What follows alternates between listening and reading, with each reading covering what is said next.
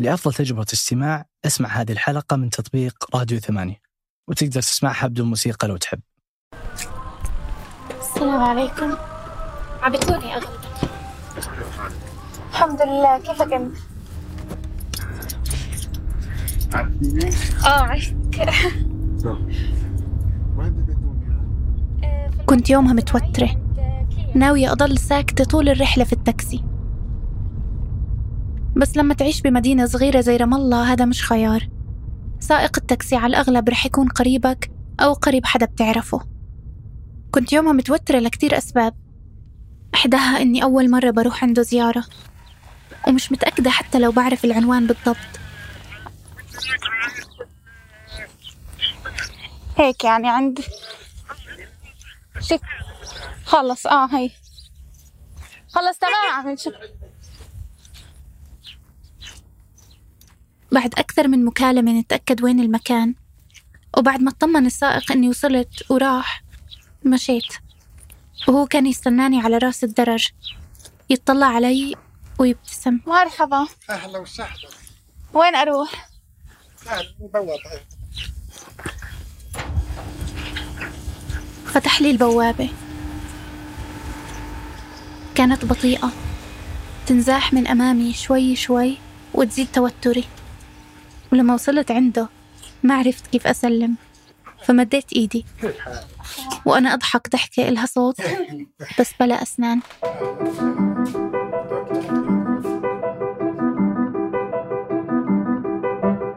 في هالحلقة من أصوات معكم أنا لما رباح. بودكاست أصوات هو أحد منتجات إذاعة ثمانية. في كل حلقة بنستعرض قصة أو مجموعة قصص حقيقية بأصوات عربية. بيحكوا فيها عن تجاربهم وجانب من حياتهم. اليوم رح أروي لكم قصة شخصية. بحكيها للمرة الأولى بصوت عالي. تبدأ وتنتهي بسؤال كيف أصبح أبي شخصية خيالية؟ بابا. بابا. شو؟ رد علي يا بابا حكيني. بس يا ريمي اتركيني اتركيني. بابا. لما طلعت بالتاكسي هداك اليوم السلام عليكم. كان معي مسجل الصوت. ورايحة أسأل أبوي سؤال واحد ومختصر. ليش تركتنا؟ كان هذا التسجيل رح يكون الأخير. بعد سنة كاملة من التسجيلات معه. وبعد 14 سنة من رحيله الأول. بس يا ريمي اتركيني اتركيني تعرفوا كيف بالأفلام الأجنبية لما يروح الأب يشتري إشي زي حليب؟ مشغل السيارة. I gotta go.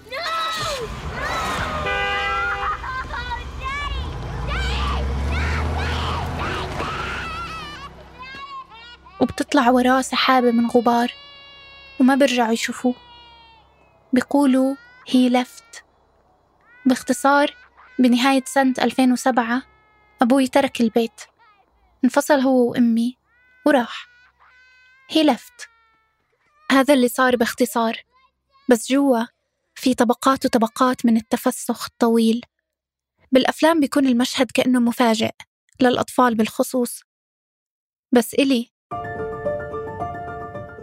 كطفلة عمرها 13 سنة. رحيل أبوي كان نهاية محتملة بتتبع ليالي كتير من الصراخ من البكاء وخيبات الأمل. لأبواب بتتسكر بقوة وصوتها بيصحيني. نهاية لكثير ليالي ما فهمتها.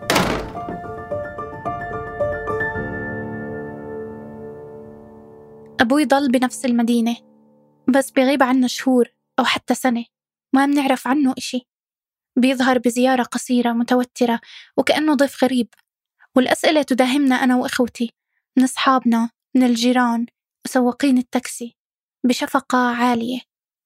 ما بيجي عندكم؟ ما بتحكوا معه؟ وكل ما نكبر بيتحول كل ثقل الذنب من أكتافه هو لأكتافنا إحنا. بصير في نبرة لوم بالأسئلة. تعلى مع السنين. ما بتحكوا معه؟ على فكرة بضل أبوكم. وأنا كنت صغيرة ما كان عندي إجابة لا على الشفقة ولا على اللوم. بابا.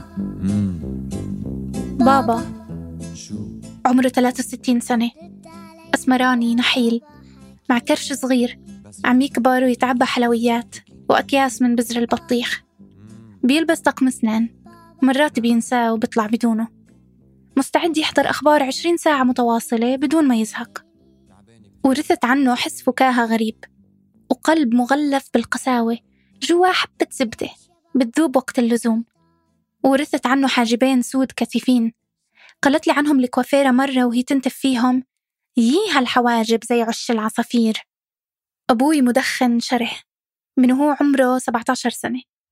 في يوم من الأيام قبل أشهر يعني بعد التدخين المستمر بحوالي 40 سنة طلب من زميله يجيب له علبة سجاير. نسي زميله وما جاب. فأبوي قرر ترك التدخين مرة واحدة وإلى الأبد مع إنه كان بقدر بخمس دقايق يمشي لأقرب سوبر ماركت ويشتري. فأبوي تارك محترف وهذا أيضا ورثته عنه. إحنا اثنين نحترف الغياب النزول عن الجبل الاختفاء. جرب حطنا بمتاهة بنلاقي لك خطة للهروب في ثواني. أنا بقضي كل وقتي في سيارات الأجرة مثل أبوي. لأنه اثنين بنعرفش نسوق ولا بدنا نتعلم للسبب ذاته. بسبب الذكرى الأولى اللي بنتذكرها إلنا سوا بهاي المقابلة اللي سجلتها معاه كان ناسي طقم أسنانه ببيته. طيب تتذكر لما أنا جيت؟ آه أنا- أنت جيتي يابا في ال- سنة ال 95 أربعة. ال 94 بتذكرك يعني أكثر موقف بتذكرك فيه ولليوم؟ أثر برضو على حياتي. أنا آه، إنسان بسوقش سواقة سيارات. سبب أنت؟ كان عمري وقتها أربع على خمس سنين. على الأغلب سنة 99 وكان عندنا سيارة لونها أبيض. فتحت الباب هذا وبت... أمك بدها تلبس. وعلى أساس سياره فيش فيها بنزين. فقلت لها بروح أعبيها بنزين وبرجع. أنت طالعة وراي صغيره كنت مش شايف مش شايفك. وأنا سواقتي ما هي خفش خفيفة فبلف في السياره طلعت وراي آخر شيء الا أنت على الحيط هناك. شو رجليكي يعني لح... لحظة لحظة شعرة. شايفة؟ طبعا شعوري كان رهيب جدا. ما عرفتش. أه، خفت خفت كثير. والله ستر وانتبهت لك آخر لحظة. طبعا رجليك صاروا زرق و... طبعا ها بعدها حلفت يمين ما ما أسوق. خلص يعني بكفي. وأنا كمان حاولت أتعلم السواقة أكثر من مرة. بس دايما بيكون خوفي أكبر مني. الصراحة غريب إنه الذكرى الأقوى بيني وبين أبوي هي هاي. بس ما هي القصة تلخيص لعلاقتي فيه. علاقة متوترة فيها حب وخوف كثير لدرجة بتصير تضحك. على شعرة كان قضت علينا إحنا اثنين بس نجينا منها. بابا الله يطولك يا روح. بابا روحي العبي مع خيك شو بدي أكتب عن أبوي؟ عن الأم؟ الواحد سهل يحكي. الأم مدرسة وطيب الأعراق والجنة تحت أقدامها. الأب حتى لا تسعفنا الشعارات معه. قيل في الأب هو الذي تطلب منه نجمتين فيعود حاملا السماء. أنا أبوي طلبنا منه نجمتين فذهب ولم يعد. أول مرة قررت أكتب عنه كنت في سنة أولى بالجامعة. حكى لنا الأستاذ احكوا لنا قصة حياتكم من خلال خمس صور. كان قصده يعودنا نحكي قصص مرئية من خلال فريمات صور متفرقة. كان بده نجيب صورة ظريفة من الرحلات وصورة من عيد ميلادنا وهيك. نشاط سريع خفيف لطيف نتعرف على بعض. بس لا لما رباح بروح بفتتح العرض بصورة من عرس أمي وأبوي وبالصورة بس أمي موجودة. أبوي غايب عن الخمس صور كلهم بس هو الوحيد اللي وصفته بالتفصيل. صار هو كل القصة غيابه يعني القصة. وانفجرت بالبكاء قدام طلاب أول مرة بلتقي فيهم. ثاني مرة قررت أحكي قصته كنت أكبر شوي. بشارك في مجموعة روائيين شباب. كل واحد فينا بيحاول يشتغل على مشروع كتابة وبكل أسبوع بنقرأ الصفحات اللي كتبناها. عن شو بدك تكتبي يا لما؟ عن شو؟ رحت بدأت بأقصى مشهد من حياتنا سوا. وكتبته. المشهد قاسي لدرجة إني بفضل ما أشاركه اليوم معكم. كانت هديك أول خمس صفحات بكتبها بالرواية وآخر خمسة. غرقت أوراق دموع واختفيت. آخر المحاولات كانت لما اخترت لي فكرة إنه بلاش دراما بدي أكتب عرض مسرحي اسمه كيف أصبح أبي شخصية خيالية. أحكي فيه عن لغز اختفاء أبوي لسنوات من وجهة نظري بس وأنا طفلة. أتساءل فيه. بلكي الزلمة من كوكب كريبتون. الرجل الخارق عاش معنا عشرين سنة متخفيا عشان يحارب الأشرار مثلا. أو معقول يكون نجم مسلسل يوميات مدير عام. اللي كبرنا وإحنا نتابعه. بالمسلسل بيتنكر المدير العام الممثل السوري أيمن زيدان عشان يكشف الفساد في المؤسسة. وكل حلقة بيطلع بشخصية جديدة. فتخيلت أبوي.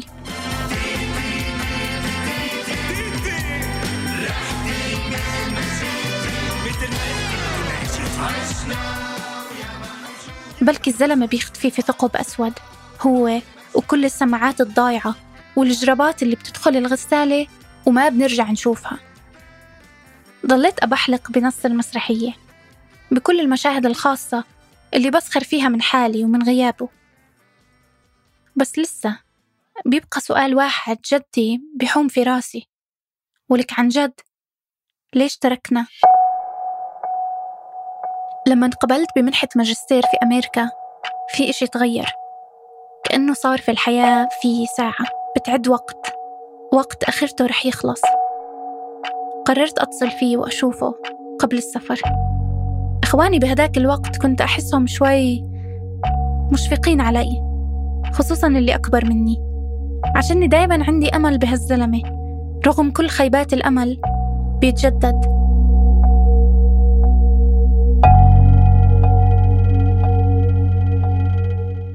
أنا دايما بانتظار اللحظة التاريخية المؤثرة اللي فيها كلنا رح نبكي ورق قلبه ورح أركض عليه وأقول له إزيك يا ولدي كل الوقت بستنى اللحظة اللي رح أركض فيها ودمعي يتطاير وهو يقول لما ويطير زهر اللوز من حولنا والأطفال يضحكوا والعصافير تزقزق. فكرت هاللحظة رح تصير لما أحكي له إني رايحة على أمريكا.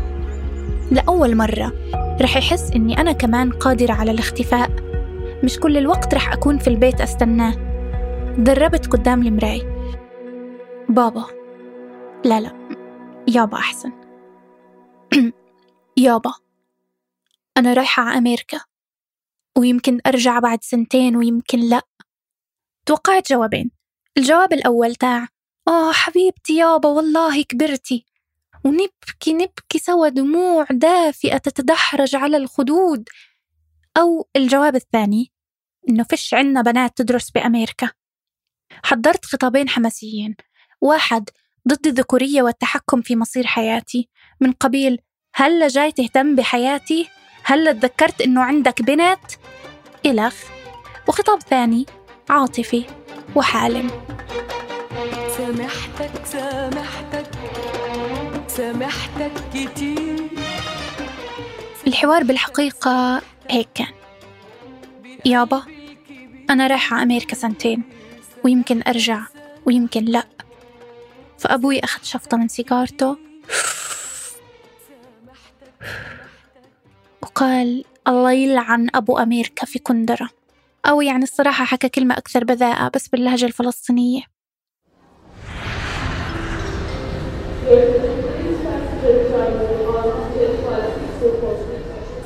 لما سافرت فعلا صار عندي خوف كبير مفاجئ وثقيل إني أفقده وأنا بعيدة. قرأت مقال لزميلتي إيمان أسعد بتقول فيه لدى وفاة والدي قبل نحو تسع سنوات لم أشعر بأي إحساس بالفقد. شعرت وحسب بالحزن الذي يتأتى عن رهبة الموت عن حقيقة أن ما عاد من فرصة مهما كانت متخيلة وبعيدة في ترميم ما انهار قبل ثلاثين عاما. وهاي الفكرة مرعبة. صرت أتصل فيه دايما.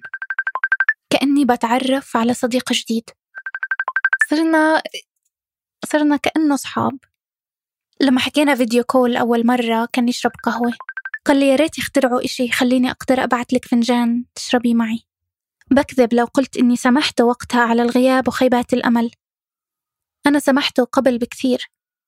باللحظة اللي أخذت فيها أول راتب شهري إلي وقررت أشتري له هدية. مرهم لإيديه المشققين. أنا سمحت وقتها بالذات لأنه إيديه مشققين. بعد عشر سنوات غياب تام قرر أبوي سنة 2017 يحاول يرجع لحياتنا تدريجيا. وأول محاولة كانت إنه يرجع يشتغل بانتظام. كان وقتها عمره قرب من الستين وفقد شغله وكل مدخراته. اشتغل عامل في ورش بناء وإيديه كانوا مشققين من مادة كيماوية بيستخدموها للبلاط. رجعت من أمريكا بقرار جديد. بدي أعرف مين هذا الإنسان. اليوم كامرأة راشدة مقابلها رجل راشد. بدي أفهم كيف عمل قراراته في الحياة؟ كيف وصلنا لهون؟ ليش تركني؟ سنين طوال بعرفش مين أنا. كان في غضب مهول جواي كل يوم بكبر وبحسه بيأثر على كل تصرفاتي على توقعاتي من الحب على حبي أنا لنفسي. كان في إشي لازم أزيحه عن قلبي وبقدرش ألاقي الإجابات لحالي.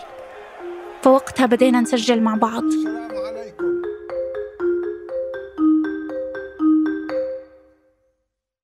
المشهد. أبوي طفل بقرية فلسطينية زراعية. بعيش مع أمه وأبوه وزوجة أبوه الثانية وأطفالها. وخلينا نقول إنه ما كانت هالعائلة مثالية زي السمن على العسل.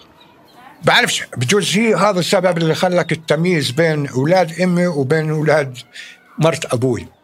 طبعا أبوي نتيجة التربية كان يضرب أمي في نتيجة لأي سبب لأي موقف.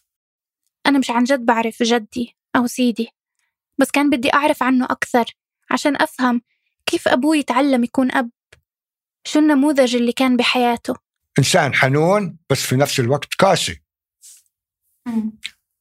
بحب أولاده بحب يسعد أولاده بس في نفس الوقت الحياة علمته إنه يكون قاسي وتص- وتصرفاته حاسمة يعني. أبوي بعدين بيقرر يحكي لي قصة غريبة عن سيدي. يعني أنا كان عمري أربع سنوات.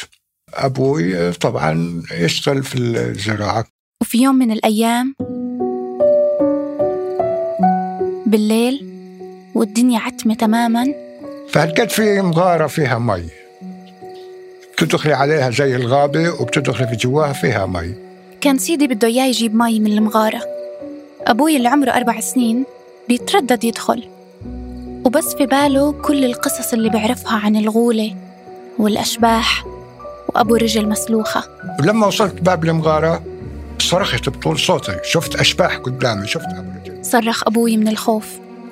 وتوقع سيدي يجي عنده يقول يجي علي يا بني اسم الله عليك يا بني شو مالك؟ بس بالحقيقة شو مالك؟ شو في؟ وبهذاك الكف ضربني قال لي شو اللي مخوفك يعني؟ بتخيل إيد سيدي العملاقة على خد أبوي الصغير. خوفي من أبوي صار أكبر من خوفي من الأشباح ومن أبو رجل مسلوخه ومن فرحت زي السهم بظل داخل على جوا المغارة. وعبيت القلن ورجعت. وأبوي من وقتها بخاف من كثير أشياء. من السواقة والحوادث والالتزام. بس على الأكيد على الأكيد ما بخافش من ال- العتمة. وين ما بدك بروح. بخافش من العتمة. رغم تبرير أبوي المستمر بعد كل قصة مليانة عنف بإنه سيدي حنون أنا ما كنت شايفة أي حنية. ورغم إني بحاول أفهم أبوي ومتعاطفة مع الطفل اللي بالقصة صرت أفكر كيف ممكن أنا كمان عم بدور على تبريرات وبقلد أبوي بس عشان أسامح. أبوي آه، بعرف كاسي. رغم إنه بحبني وحنون علي بس في نفس الوقت كاسي في تربيته. ليش؟ نتيجة الظروف اللي عاشها هو. سافر سيدي على الكويت بعد احتلال الضفة الغربية وغزة سنة 67 وترك أولاده وزوجاته الأولى والثانية وراه. رجع بعد عشر سنين. وقتها كان أبوي صار شاب ومتذكر يوم رجوع هذا الشخص الغريب.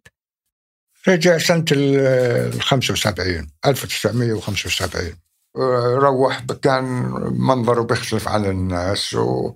وكانت العادة إنه الناس يلبسوا كنباز وحطة. لباس عربي يعني. فهلكت هو كان جاي من الكويت باعتباره مدني يعني ومميز حاله لابس بدلة كاكي فهلكت قاعد بين هالنسوان؟ اللي إلها أخو واللي إلها جوز مسافر في الكويت أو في على الكويت. بيسألن في كيف الحياة هناك وكيف الشوب وكيف وكيف. آه طبعا هو قاعد زي الديك يعني مشايف حاله يعني إنه الزلمة جاي من الغربه أنا كنت راكب في هذا الوضع. عاد هو رجع إيد ورا وإيد قدام. آه رجعت ولا ورا ولا قدامه ولا شيء آه غير بس هالكاكي يعني اللي شفناها. حتى هدايا ما جبناش طبعا ورجع لشغل لشغلتنا إحنا اللي هي الزراعه والفلاحة والمطارد من وقت ما سجلنا المقابلة ضليت أتخيل سيدي لابس بدلة وقاعد مثل الديك. ومع كل القصص اللي حكى لي إياها أبوي عن قسوته كيف كان يجبره على الشغل بعمر صغير وكان أبوي هذا الطفل اللي بيوزع ليمون من المحصول على القرى المجاورة. كيف منعه سيدي يسافر لما حصل منحة دراسية. بيختفي سيدي من الصورة سريعا وبصير أبوي رجل وبعيش حصته من التجارب القاسية. أولها وهو عمره 18 سنة لما اعتقلوه جيش الاحتلال أول مرة. وثانيها لما اعتقلوه مرة ثانية وثالثها مرة ثالثة لحد الرابعة. قعدت في التحقيق 47 يوم. بتذكر كثير شغلات يابا التحقيق آه، مش سهل. بس في نفس الوقت الإنسان عنده آه، طاقة جبارة. بيوعهاش وبدركهاش إلا في لحظات الشدة. آه، يعني أنت تصوري إنسان عاري كنت الدنيا سقعة وبرد والظاهر إنهم بحطوا في خزانات المية أخرى فوق البرد أخرى قوالب ثلج بعرفش لأنه مي مثلجة. بيجي بقول لك بدك تدخل تحت الدش. طبعا المنطق أنت لازم لازم الإنسان يرفض. طبعا إجباري بزكوزك. لقيت الإنسان آه، قديش بتمالك أعصابه قديش عنده إرادة قديش كنت أكبس على حالي على أساس إني أبين للمحقق إنه مش متأثر. في نفس الوقت ما بقدر آه، جسميا. لما يطلعوك من تحت الدش يودوك على غرفة شبابيكها مفتوحة ومشغل فيها هوايتين ومكلبش إيديك لورا وعاري آه، طبعا بلبسوك طربوش. بين الاعتقالات الأربعة أبوي تزوج أمي وأنجب أختي وأخوي الأكبر. بعيدا عن تفاصيل الأسر حاولت أرجعه لموضوعنا. الأبوة كونه أب. فسألته عن أول لحظة حمل فيها بنته الأولى. لقيت إنه ما حضر ميلاد أختي الأولى الأكبر لأنه كان في الأردن. بعد اعتقاله الثاني رحل إلى الأردن وكان شرط ترحيله إنه ما يرجع على فلسطين إلا بعد ثلاث سنين. كنت أخذ استراحات أحيانا أسابيع بين المقابلات بس عشان أستوعب التفاصيل. كيف عمري ما عرفت هاي القصص؟ كيف أبوي صار بعمري اليوم بأواخر العشرينات وهو ما عاش حياة طبيعية أبدا؟ صرت أفكر أنا بقسى عليه لما أسأله ليش تركنا؟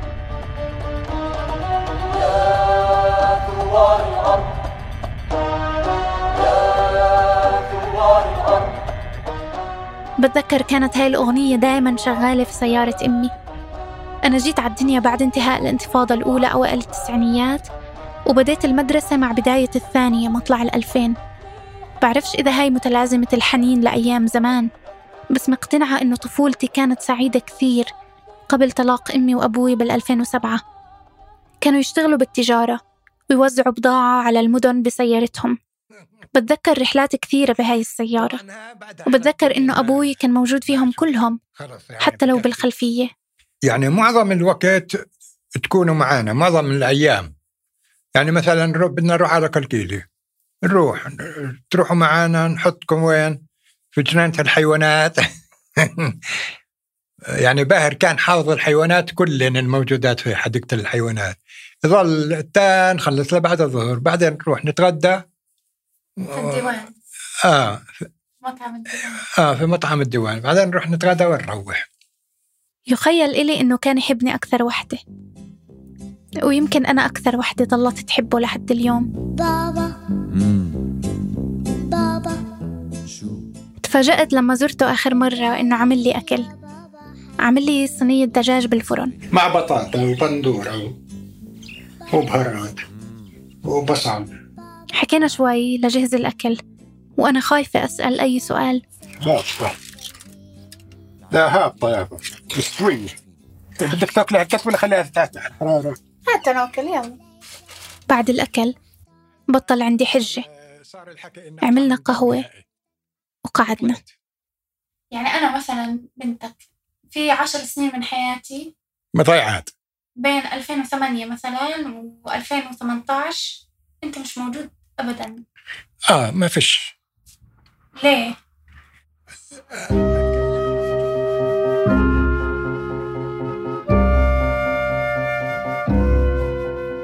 وأنا أسأل هذا السؤال كنت على وشك أنهار. بس حاولت أتماسك. الآن قادرة أعرف بالضبط وين ساءت الأمور. بين قرارات سيئة وظروف أسوأ. خسروا أمي وأبوي شغلهم. لكن أبوي غرق بالأزمة.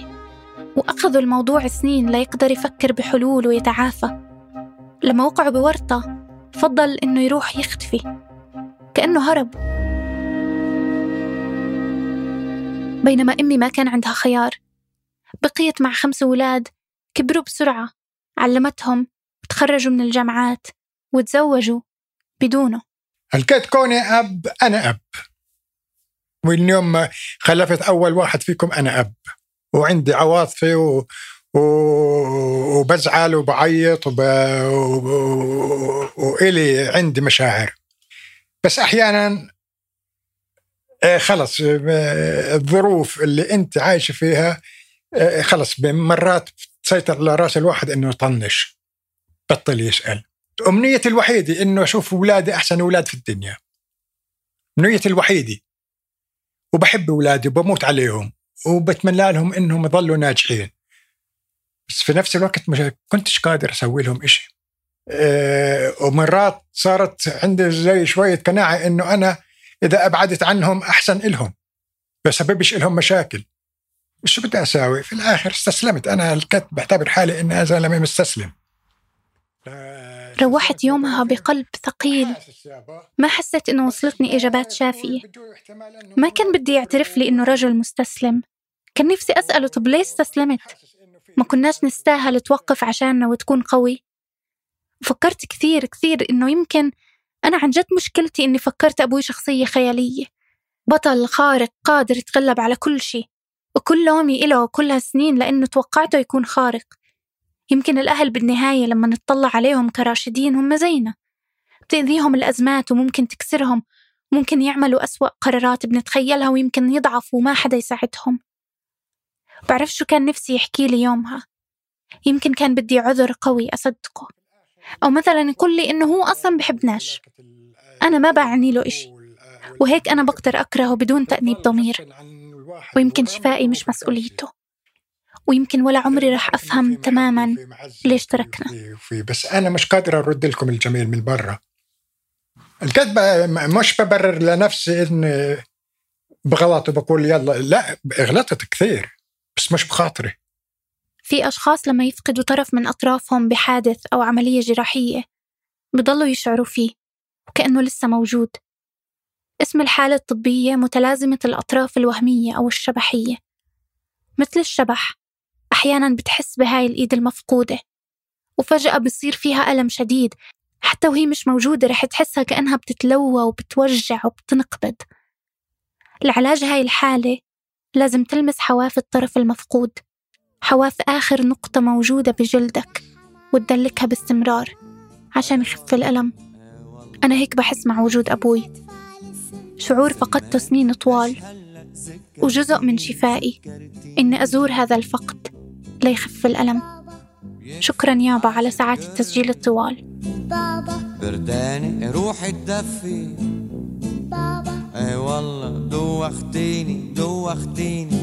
يا الله. أنتج هذه الحلقة من أصوات أنا لما رباح وساعد في الإنتاج سحر سليمان حررها الوليد العيسى وعمل على هندسة الصوت محمد الحسن وراجعها مازن العتيبي. لو عندكم قصة ولا تجربة مريتوا فيها وحابين تشاركوها في بودكاست أصوات راسلونا على أصوات at ثمانية dot com نراكم على خير. ما تزعل أنا بحبك. بابا. ولو يا بابا. بابا؟ قول اللي بقلبك. بابا. كرمالي بابا. كرمالي.